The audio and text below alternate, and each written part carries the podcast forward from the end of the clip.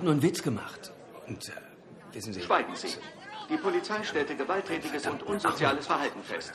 Leider müssen wir die Bewährung verlängern. Beschleunigter Puls festgestellt. Möchten Sie eine Tablette? Nein. Danke sehr. Ich würde Ihnen gerne erklären, was passiert ist. Laut Persönlichkeitsmatrix besteht eine achtundsiebzig Komma drei prozentige Wahrscheinlichkeit des Rückfalls in alte Verhaltensmuster. Schwerer Autodiebstahl. Angriff mit einer tödlichen Waffe. Widerstand gegen die Staatsgewalt. Möchten Sie mit einem Menschen reden?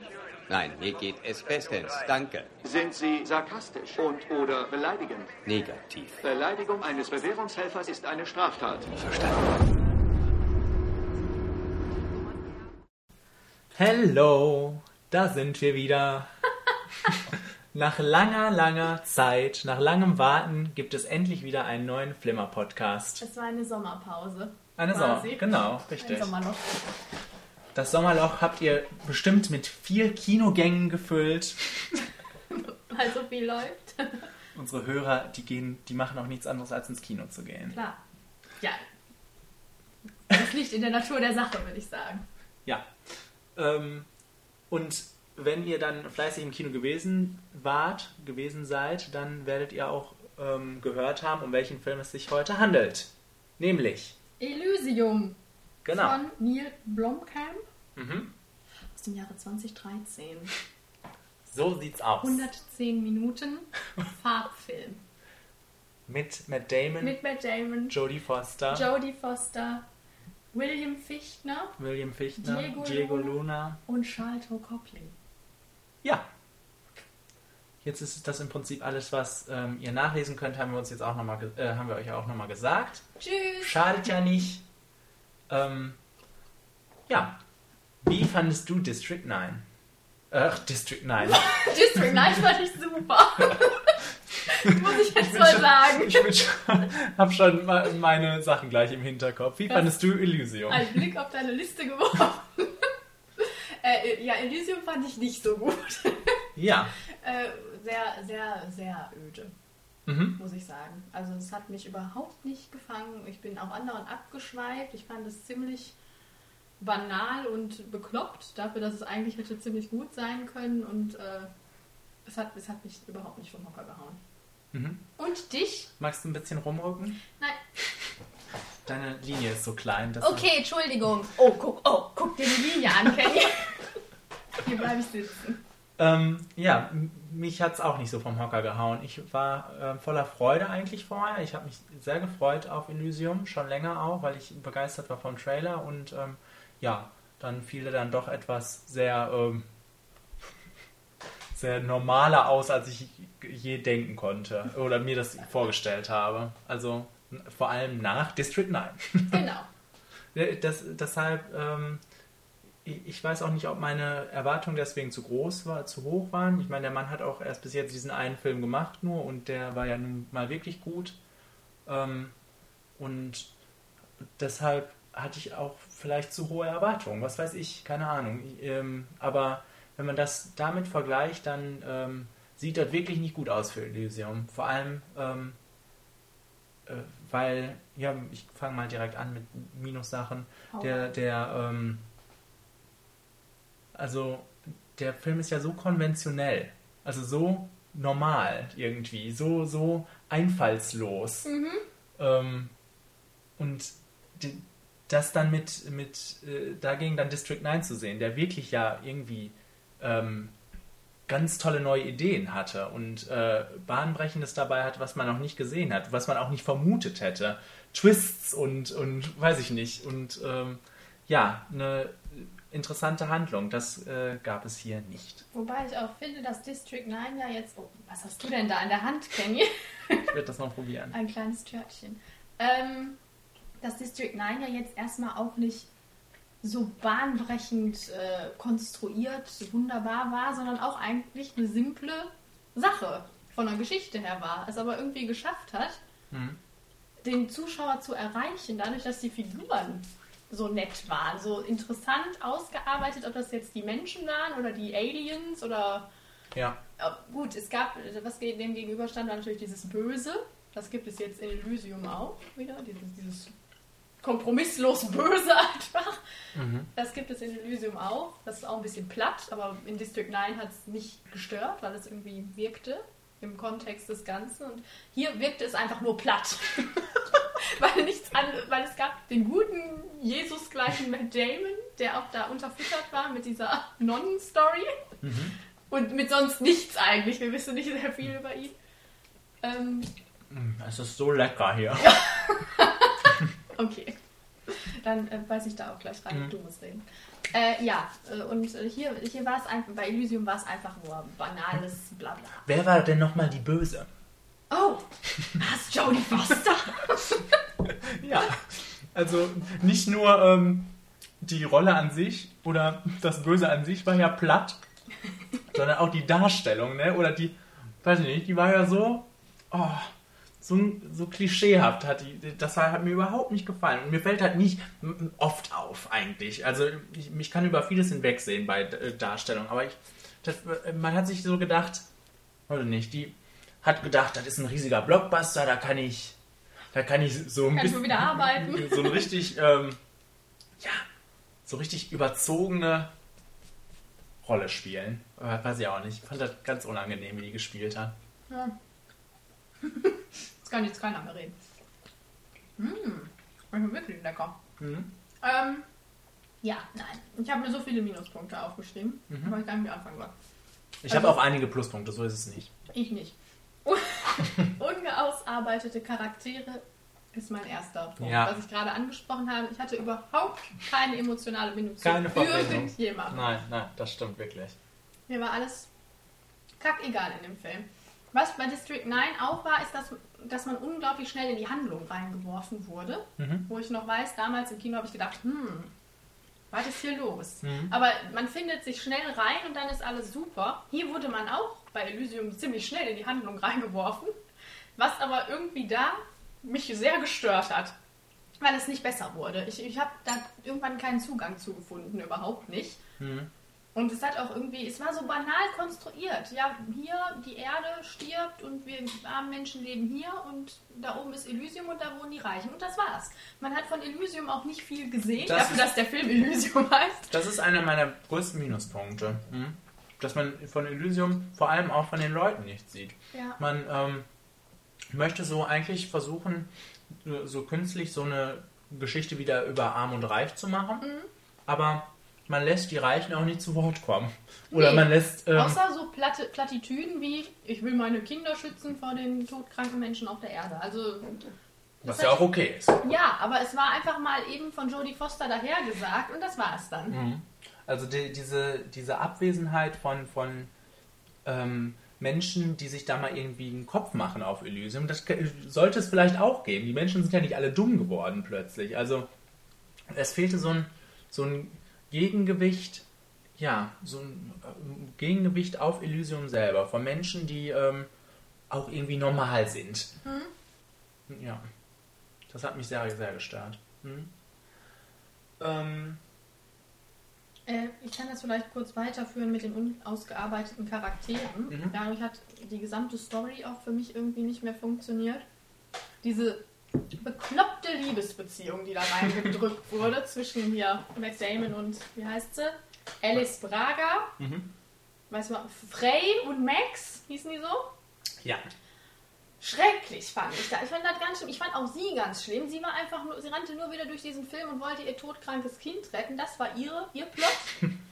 Sein Plot war auch nur durch die Gegend zu rennen und sich selbst zu retten und zusammen haben die überhaupt nicht funktioniert und nee, also das fand ich schrecklich. Ich fand auch, und ich fand es so schön, ich wusste es nicht, dass Diego Luna da mitspielt.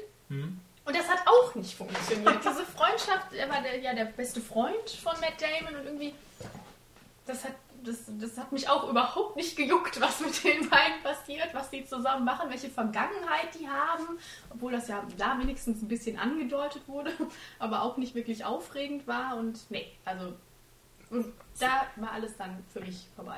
Tut mir leid. Seit ähm, Dirty Dancing Havana Nights bist du, bist du Diego Luna-Fan. Genau. Super. Ja. Ähm, die, die, ja, die Klassenunterschiede, das habe ich gesagt. Zu wenig Elysium. Jodie Foster. Ähm, Jodie ähm, ich, ich, ich ähm, sag auch mal ein paar Sachen, die mir gefallen haben. Mich hat es nicht alles abgeschreckt. Außer, der, äh, also, was wirklich schwierig ist, in einen Film reinzukommen, wo Sachen einem gefallen, der aber dann trotzdem total langweilig ist. Das ist immer ein bisschen schwierig zu bewerten, finde ich, weil ich ähm, diese Optik, diese Atmosphäre, die ähm, der Film drüber gebracht hat, die fand ich echt gut. Das ist das Einzige, was ich auch als Plus habe. Also auch äh, nicht nur nicht nur wirklich diese pure Optik, die super ist, diese Kamerafahrten durch die äh, durch diese heruntergekommene Erde und ähm, auch die Kamerafahrten über Elysium, also mhm. das sah alles ganz, ganz wunderbar aus, aber auch... Auch die Kampfszenen. Ja, ja, ja. Und, ähm, aber es hat sich dadurch auch eine Atmosphäre eingestellt, eine richtige Atmosphäre, die aber so schn- dadurch verpufft ist, dass man... Dass nichts darin... Ja, dass nichts darin ist. aufgegangen ist. Ja. Also das hätte so gut... An, äh, also das hätte man so gut nutzen können. Ähm, so war das jetzt nur, dass, dass die Leute, dass Matt Damon mal ein bisschen dreckig aussah und das war's. Also... Der Dreck, der hätte auch noch ein bisschen ja. zu was anderem beitragen können. Irgendwie, er konnte ne? irgendwann sein T-Shirt nicht mehr wechseln, Kenny. Das, das muss stimmt. dir reichen. Also ähm, ich konnte mich dann irgendwann ganz gut damit abfinden, als ich dann gemerkt habe, dass, dass es wirklich auf nichts wirklich Spannendes hinausläuft, dass man sich dann trotzdem wenigstens die netten Bilder angucken kann. Und ähm, ja. Und achso, ähm, nicht nur die... die ähm, tollen Bilder, sondern auch teilweise diese, äh, diese harte Brutalität, die man nicht erwartet hätte. Also, äh, was heißt Brut- äh, Brutalität? So, so diese expliziten Bilder, die ich nicht erwartet hätte in einem Film, der so ein Sommerblockbuster ist, bei der O P oder was weiß ich. Das Absolut. Fand ich ganz gute Einschübe, die zur Atmosphäre nochmal beigetragen haben. Das ist nur so ein kleines... Auch der, äh, was wird da am Anfang? Wird irgendwas... der Arm gebrochen oder... Ja, ja. Ja, also das war ja schon alles ein bisschen sehr heftig. Und, ähm, harter Bonus. Ja. Und ähm, Matt Damon sehe ich gerne als Actionstar. ähm, ja, und äh, wie gesagt, die Action, die war, also wenn, wenn die mal da war, dann war die auch gut. Ja, klar. Aber das hat nicht gereicht. Also das andere hat das alles so verschlungen. Dass ich, mir irgendwann das auch egal war. Dass es schön aussah oder schlimm, schlimm aussah, wie auch immer. Mhm. Es ist alles einfach verpufft. Es war eine graue Masse irgendwann nur noch und Matt Damon rannte durch. Und ich habe nur gehofft, er kommt irgendwann. Ich hatte noch meine, meine Freude ganz am Anfang, auch bei diesem Einspieler, den wir gehört haben, ähm, an dieser ganzen Welt, die dann gezeichnet wurde, an, äh, vor allem an den Robotern. Also ähm, die waren gut gemacht. Mhm. Mhm, mhm. Viel mehr kann ich den Film nicht verteidigen. Nee. Also es kommt alles auf die Optik zurück und auf die Atmosphäre. Und ja, dadurch ist er dann wieder äh, letztendlich unterdurchschnittlich. Ja. Was, äh, was wir auch gerade angesprochen hatten, was ich hier noch stehen habe, dass der unheimlich politisch aufgeladen ist und auch ideologisch, sehr, ich fand, sehr christlich aufgeladen ist. Mhm. Ähm, aber das ist auch irgendwie... nicht zur Vollendung gebracht wird. Dass es irgendwie eine Aussage am Ende hat. Naja, die wirklich, aber nicht die mich trifft. Ja gut, die ich nicht trifft, aber die Aussage war ja schon, also war ja im Prinzip, ich weiß nicht, spoilen wir? Wir spoilen doch immer. Was ist da los? Oder man kann es ja zumindest so ähm, sagen, in die Richtung führen, dass Matt Damon letztlich ähm, von sich auf der, äh, also Ne, zuerst denkt er nur an sich und dann letztendlich ähm, will er dann der ganzen Menschheit helfen. So. Ja, aber das ist ja schon halt eine so Entwicklung, die ja. durchgemacht wird, auch wenn man die nicht, äh, äh, ne, aber auch wenn die nicht sehr gut äh, dargestellt so wird. So platt und konstruiert ja, ja. dabei geführt, dass ja, ja. es überhaupt keinen Nachklang hat. Und District neun, das ist auch platt herbeigeführt, dass wir die Aliens haben, die in diesen Slums leben, in Südafrika und dann gibt es der, die weißen der Regisseur Menschen. kommt aus Südafrika. Südafrika, ne? ja, ja.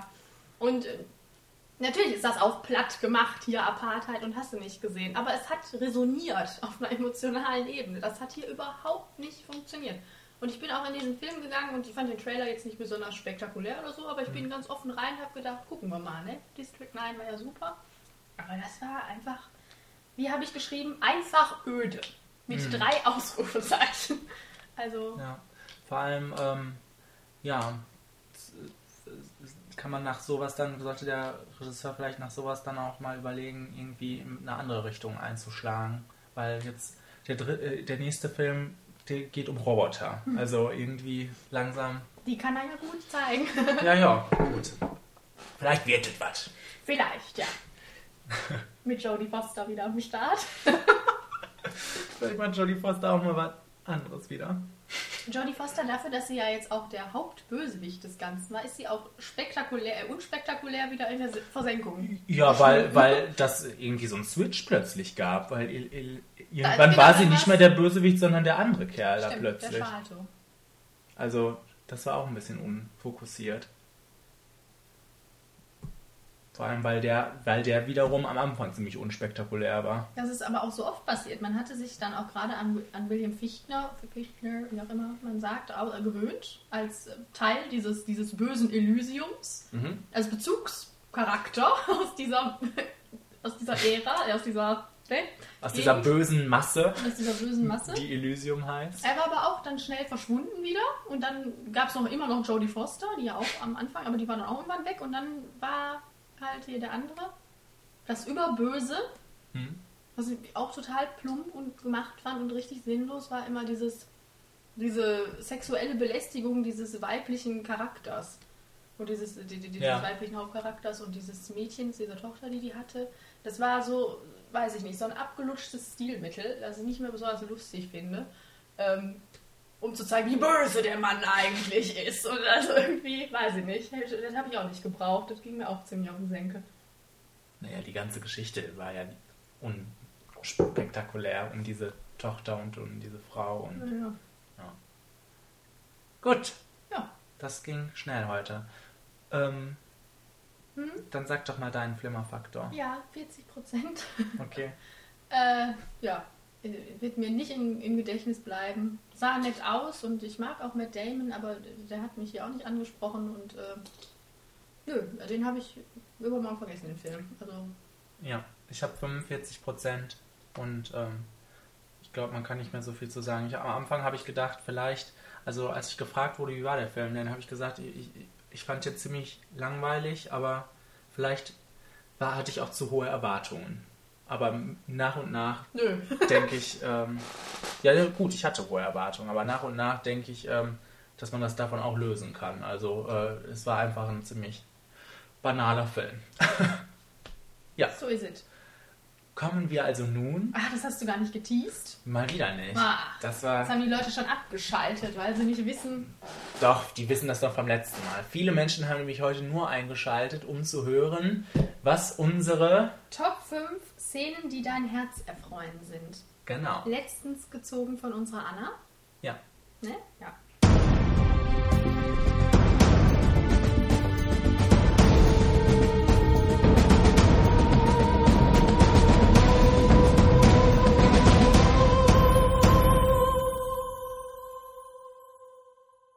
Yo. Spontan. Ähm, ja, du fängst an. Wie war das Thema für dich? Das Thema war äh, schwierig für mich, weil es gibt doch so viele Szenen, die mein Herz erfreuen. Kenny. Eben. Da konnte ich mich äh, nicht so wirklich festlegen. Deswegen sage ich das, was ich immer sage. Das kann sich morgen auch alles wieder ändern. Nein, du legst dich jetzt hier fest. Okay. Für immer, für den ich Rest hab... meines Lebens. Die Top fünf, ja. Ich habe aus siebzehn Sachen fünf rausziehen müssen. So sieht's aus. Du hast aber genau im Buch gehalten jetzt. Du weißt genau, ja. wie der Prozess war. Der zehn-Findungsprozess. Platz fünf. Ja, fang an. Stammt aus Harry Potter und die Heiligtümer des Todes, Teil eins. Ähm, Teil eins? Teil eins. Das der heißt, le- der letzte Teil wurde gesplittet. Muss mal quietschen, ja. Und ähm, da, die... Also für diese Top fünf sei gesagt, wir spoilen, bis der Arzt kommt. Ja, also wenn ihr den Film jetzt gehört habt und denkt, bitte nicht, dann müsst ihr kurz vorspulen. Außerdem, so ein riesiger Spoiler ist es jetzt auch nicht. Aber ich ähm, spoil gleich, weil der Arzt kommt. Die, bis der Arzt kommt. Die ähm, drei Protagonisten äh, sind auf dem Weg, um... Nach Elysium. Ja. Um Jodie Foster zu finden. Die, deren Namen nicht genannt werden.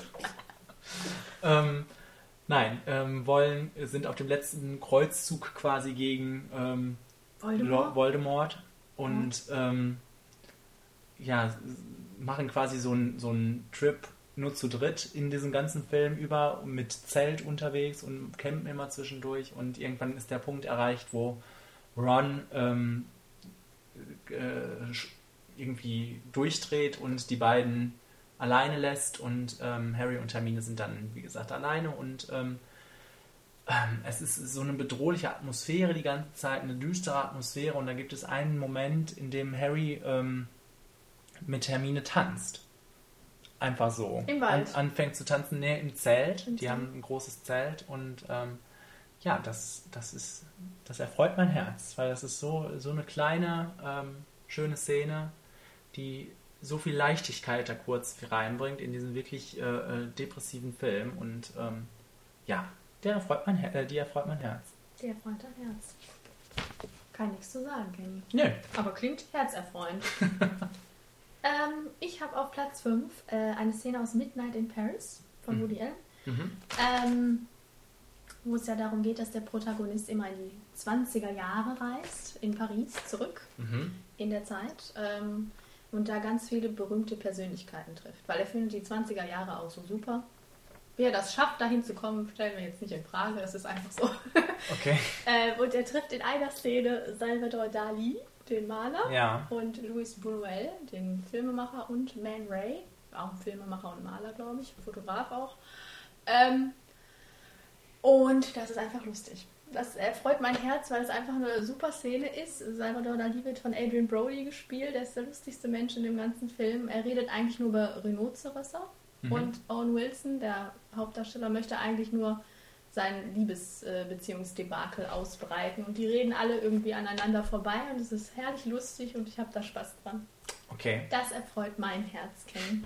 Okay, wo du gerade sagst, Spaß. Ähm, ich ich habe auch einige spaßige Sachen dabei gehabt. Bis äh, zum Ende hin sind keine spaßigen Sachen mehr dabei gewesen. Das sind nur noch Sachen, die mein Herz erfreuen. Also so... Mhm.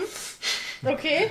Das, das vor, vorneweg. Ja, nee, ich glaube, lustig wird, war doch ein bisschen lustig wird. Weil wenn man hört, die dein Herz erfreuen, das ist, könnte ja schon so in eine, ja, so eine lustige Richtung gehen. Das hätten, ne? wir vielleicht klären sollen, wie wir das definiert haben, weil wir es ganz offen definiert haben. Wir haben es ganz offen gehabt jetzt. Ja. Wir haben es ganz offen gehalten. Deshalb Platz vier, Free Willy. Oh, schön! ähm, da gibt es eine Szene, nachdem, äh, nachdem der, der Pflegevater von Jesse ihm quasi sagt, ähm, Dass, dass seine Mutter eh nicht zurückkommen wird, und ähm, so nach dem Motto, dass so ein bisschen in Frage stellt, ähm, dass, dass seine Mutter für, für ihn je da war, ähm, wo dann Jesse quasi sagt, ähm, meine Mutter wird zurückkommen, und ähm, halt diesen, dieses Vertrauen in seine Mutter hat, dann abhaut und äh, spät abends erst wiederkommt. Die beiden Pflegeeltern machen sich dementsprechend Sorgen, und ähm, Jesse packt in dem Moment... Ähm, wo die beiden unten sind und streiten,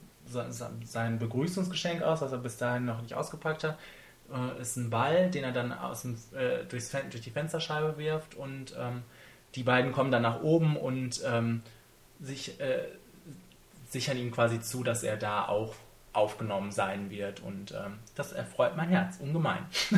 Also es ist sehr emotional. Ich dachte, und du nimmst jetzt eine Szene mit Randolph. Nein. Nein. Der äh, Darsteller, der Randolph äh, spielt, ist gestorben, ne? Vor ein paar Tagen. Nein. Mhm. Oh nein. Das macht mich traurig. Ja. Auf jeden das Fall. Nicht mein Herz. Auf jeden Fall, ähm, ja, nimmt mich das immer mit. Und ich freue mich auf diese Szene und ähm, kann da schon fast mitsprechen. Oh. Habe ich gemerkt. Als das ich werden mir sie, wir demnächst mal ausprobieren. Als ich mir sie letztens angeguckt habe. Letztens ist gut. Vor ein paar Stunden. Bitte. Ähm. Ja, Platz vier, Die Farbe Lila, mhm. von Steven Spielberg. Ähm, ganz am Ende, also was heißt ganz am Ende, ziemlich am Ende gibt es so eine Szene, es geht, es geht um Whoopi Goldberg, die ja ähm, mit so einem fiesen Knilch verheiratet ist, mhm. und äh, immer geschlagen wurde von dem und misshandelt und hast du nicht gesehen, und ähm, durch ihre Freundschaft mit einer anderen schwarzen Frau halt ihr Selbstwertgefühl lernt zu steigern. Jawohl. Das ist äh, mehr oder weniger die Geschichte. K- kurz zusammengefasst. Und am Ende gibt es eine Szene, wo sie sich ihrem Mann quasi entgegenstellt. Sie verlässt das Haus, sie hat ihn gerade verflucht, wie schrecklich er doch wäre. Äh, sie verlässt das Haus und will ins Auto steigen, und er rennt ihr hinterher und will ihr wieder eine runterhauen. Und sie steht einfach ein bisschen auch über ihm, weil sie gerade in das Auto steigen will und hält einfach so die Hand ihm entgegen. Mhm. Und dann traut er sich nicht mehr, sie zu schlagen. Und sie sagt einfach, alles, was du mir angetan hast, hast du auch dir selber angetan. Mhm. Steigt ins Auto und fährt weg und sagt, sie mag zwar schwarz sein und eine Frau und auch vielleicht hässlich, all die Sachen, die er ihr mal in den Kopf geworfen hat. Ähm, aber sie ist da, sie ist am Leben und das findet sie super. Und dann fährt sie fröhlich davon, von diesem Mann. Und das ja. ist so eine Szene, die, ich habe sie mir letztens dann auch wieder angeguckt im Zuge dieser Liste, die nicht so stark wirkt, wenn man den ganzen Film vorher nicht gesehen hat irgendwie. Mhm. Aber in diesem Kontext ist das einfach ganz wunderbar. Okay. So sieht's aus. Gut. Ähm, mein Platz drei ist aus Jurassic Park. Oh. Und das ist die ähm, Szene mit dem T-Rex, die da zum ersten Mal auftaucht. Ah, die ist auch gut. Also, weil die, die, auch spitze. die ist einfach, weil die einfach bombastisch ist. Ja. Und wenn man die sieht, dann, dann weiß von man irgendwie. Ist der Film? Von, von dreiundneunzig, dreiundneunzig meine ich. Ähm, wenn man das sieht, dann weiß man, was für eine Power irgendwie so ein Film haben kann. Und hm. also die Szene, die wird nicht alt, die, die wird immer geil bleiben. Und ähm, also. Ja, die ist einfach großartig und ähm, ja, erfreut mein Herz deshalb, das kann weil sie so geil ist. Das ist auch geil, das kann ich verstehen. Ähm, ja, Platz drei, ne? Ja. Äh, der Pate. Okay. äh, die Anfangsszene, du kennst sie gar nicht, ne? Nein. Ähm, da, ähm, es fängt an mit dieser tollen Patenmusik, es ist noch schwarz und man hört als, äh, also Black Screen, man hört als erstes eine Stimme, die sagt, ich glaube an Amerika. Und dann wird es hell. Dann sieht man einfach nur einen Mann, der da sitzt und dann eine Geschichte erzählt, dass er Amerika eigentlich toll findet. Er hat hier sein, sein, sein Glück gefunden, Geld gemacht, das Business läuft. Der hat auch eine Tochter und die ist letztens mit einem amerikanischen Jungen ausgegangen. Und er hat auch gesagt, sie soll bitte sich ehrenhaft verhalten, hat sie auch gemacht. Dann haben sie ihr Alkohol gegeben und äh, wollten dann äh, sie ausnutzen. Und sie hat dann halt sich gewehrt und dann haben sie sie zusammengeschlagen. Und die Polizei hat jetzt mehr oder weniger nichts dagegen gemacht. Die sind wieder freigekommen. Mhm. Und während dieses, er das erzählt, es ist sehr intensiv irgendwie gestaltet, dadurch, dass die Kamera nur auf ihm ist, fährt die immer so ein bisschen zurück und man sieht, dass da jemand sitzt, der ihm zuhört. Wo sich dann herausstellt, das ist der Pate. ähm, und äh, er halt jetzt dem Paten sagt, wenn ich Gerechtigkeit haben will, dann muss ich zu dir kommen. Und das ist einfach, dieser Anfang ist einfach wunderbar gemacht. Es ist, ich weiß noch, ich habe den geguckt vor ein paar Jahren und habe gedacht, zum ersten Mal, ich war sofort drin. Ich wusste nicht so wirklich, worum es geht in diesem Film und dann kam diese Szene und die glüht mich direkt an, an den Bildschirm und ich gucke dazu und höre dazu und finde das wunderbar. Und es fasst auch einfach dieses ganze Phänomen Mafia irgendwie zusammen. Mhm. Dieses, dieser Verlust äh, des Glaubens an das System und diese Alternativmöglichkeit, die zwar irgendwie nicht richtig ist, äh, was nicht heißt, es erfreut mich, sondern einfach nur die Szene erfreut mich. Also ich finde die super gemacht und klasse. Okay. Ja. Gut. Mein Platz zwei ist aus Vielleicht lieber morgen und ähm, ist eine Szene, in der der ziemlich am Anfang der Protagonist quasi so eine Außenseiterrolle äh, in der Schule hat und äh, dann zwei Leute kennenlernt, die ihn quasi so nehmen, wie er ist und ähm, weil die halt auch nicht ganz äh, normal sind und ähm, das, das zeigt sich dann ähm, ziemlich schnell auch auf dem Schulball, wo er quasi alleine in der Ecke steht und irgendwie mit so einem Glas in der Hand und äh, ja, betrübt aus der Wäsche, obwohl so betrübt ist er eigentlich gar nicht, so steht er, kennt er eigentlich schon, äh, für den ist es normal und ähm, ja, die beiden stürmen aber die Tanzfläche als Come on Eileen äh, aus den Boxen erschallert und ähm, ja, die tanzen ähm, also richtig bekloppt, also machen bekloppte Tanzmoves und ähm, winken ihn dann quasi auch dazu auf die Bühne ähm, oder auf die Tanzfläche, um mitzukommen, um mitzutanzen und ähm, das ist ganz, ganz schön zu, zu sehen, dass er dann in, in dieser Szene ähm, da integriert wird, in diesen Kreis. Und kannten ja, die sich vorher schon? Die kannten sich vorher schon und haben auch schon immer so äh, gequatscht und ich gehe davon aus, dass der äh, ähm, Protagonist halt bis jetzt das, sein Glück quasi nicht fassen konnte. Und in dieser Szene, wenn er dann dazu gewunken wird und ähm, am Anfang könnte man noch denken, weil er auch sehr merkwürdige Bewegungen macht, wie er sich äh, auf die zubewegt, dass, ähm, dass das auch ganz peinlich werden kann jetzt für den. Ähm, aber ähm, nein, in die Richtung geht's nicht und äh, deshalb ist das ganz wunderbar. Zerfreut dein Herz? Ja. Okay. Jetzt... Das erfreut mein Herz, ja. Es ist eine Szene aus American Psycho. Okay. Ähm, kennst du den? Ja. Äh, wenn, das ist jetzt vielleicht ein Spoiler, wenn Jared Leto getötet wird. Mhm. Ähm, er holt ihn in seine Wohnung und er sitzt total besoffen auf seiner Couch und er bereitet um ihn rum alles vor. Er legt Zeitung aus vor ihm, er zieht so einen Regenmantel an, er holt eine Axt herbei mhm. und dann fängt er an... Äh, ihm was zu erzählen über, ich weiß gar nicht mehr die Musikgruppe. Aber auf jeden Fall über so irgendeine achtziger Jahre Musikgruppe und wie toll die war und das Album war nicht so gut und das Album war doch dann wieder besser und dann in dem Jahr haben sie das rausgebracht mit Hip to be Square, dieses Lied, mhm. macht es an, tanzt noch so total bekloppt dazu und ist voller Freude und total überdreht und auf einmal rennt er mit der Axt mhm. auf Jared Leto zu und hackt ihn klein. Und wirklich kurz und klein. Das Blut spritzt und ich, das, ich, das erfreut Katharinas Herz. Genau, das möchte ich jetzt kurz dazu erklären. Bitte. Nein, das lasse ich so stehen. Nein, es, es erfreut mein Herz. Zwei, zwei Seiten hat das. Die erste ist, ich finde, Christian Bale spielt das wunderbar. Ich finde den ganzen Film wunderbar. Hm. Und er ist einfach super amüsant, lustig, und total verstörend gleichzeitig. Also der Anfang ist lustig, wenn er tanzt und alles herbeischleppt und so überzogen redet und ganz wunderbar. Und dann diese schnelle Wende, das, wenn er dann auf ihn einhackt, was übergeht von, gerade lachte ich mich noch, checke ich ihn.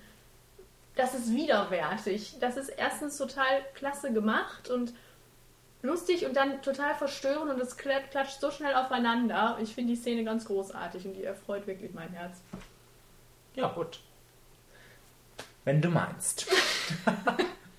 Mal schauen, mit wem ich hier nächste Woche sitze. Wolltest du jemanden anrufen jetzt, oder? Hast ähm, du Angst? Naja. Auf Platz eins ist bei mir ähm, The Dark Knight Rises. Dark oh. Knight Rises, ja. Mhm. Ähm, das Finale quasi, die letzten paar, paar Minuten, fünf Minuten, ähm, die den Film und auch die Reihe so wunderbar abschließen. Also, ähm, ich kann das immer wieder gucken und kriege so eine Gänsehaut und finde das so, so gut gemacht und ähm, ähm, die, alle Rollen werden zum Ende geführt und ähm, man muss noch nicht mal spoilern jetzt, weil ähm, generell ist es einfach ähm, in sich total stimmig und ähm, vielleicht äh, spricht das aber auch dafür, habe ich so gedacht, wenn ich meine Liste angucke, weil ich habe viele Endszenen, so. Mhm. Also ähm, wenn das so ein Ende richtig gut gemacht ist, dann bleibt der Film ja auch gut in Erinnerung. Ähm, je, ne, bei Der Nebel weiß ich nichts mehr, nur also dass, das Ende, dass ja. das Ende gut war. Und ähm, das muss man schon gut hin, das, das ist schon toll, wenn man das gut hinkriegt. Aber und, Christopher ähm, Nolan weiß auch, wie man Enden macht. Ja, weil, Inception ist auch... Ja, und Prestige. Ich finde Prestige ganz wunderbar, wenn dann da erzählt wird, nochmal das, was am Anfang erzählt wurde, mhm. you have to bring it back, bla. Ja. Also ganz. Also ähm, das ist jetzt nicht also eine so eine klassische einfache Szene. Das sind mehrere Sachen aneinandergereiht, aber ähm, Sequenz. Eine Sequenz. Sequenzen, die, die dein Herz erfreuen. Die mich, äh, die, die ich ganz toll finde. Und ähm, ja. Stand das für dich fest sofort, dass das Platz eins wird? Nein. Nein? Also die, das, für mich standen zwei Sachen fest und das war Free Willy und das. Schön. Und ja, die anderen Sachen habe ich drumherum gebaut. Ich möchte noch kurz sagen, dass ich äh, lange gehadert habe mit Oh Captain, mein Captain, das nicht ah. reinzunehmen. Aber da habe ich gedacht, das ist eine Endszene, dann das, damit ist es erwähnt worden.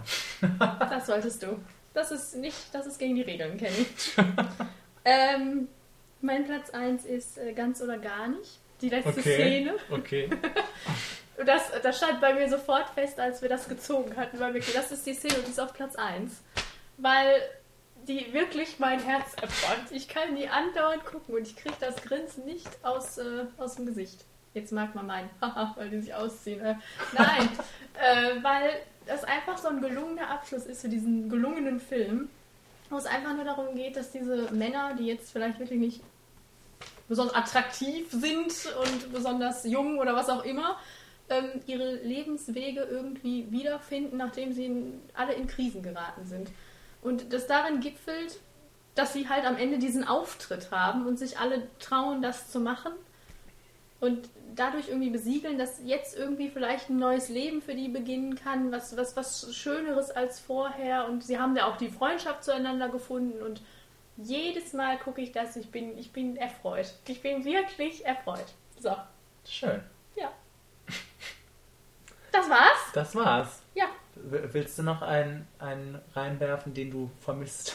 Weil, vermisst? Weil, weil ich das gerade so frech gemacht habe. Wenn dir jetzt keiner einfällt, dann ziehen wir einfach. Ich hatte das Problem, ich hatte irgendwie tausend Tanzszenen wirklich da drauf. Ja, ich, ich hatte, hatte auch so Step Up. Dancing und hier ähm, Strictly Ballroom und mhm. so. Aber dann habe ich mir gedacht, weil das ja alles so auch wie Full Monty ist, mhm. die gleiche Aussage auch hat.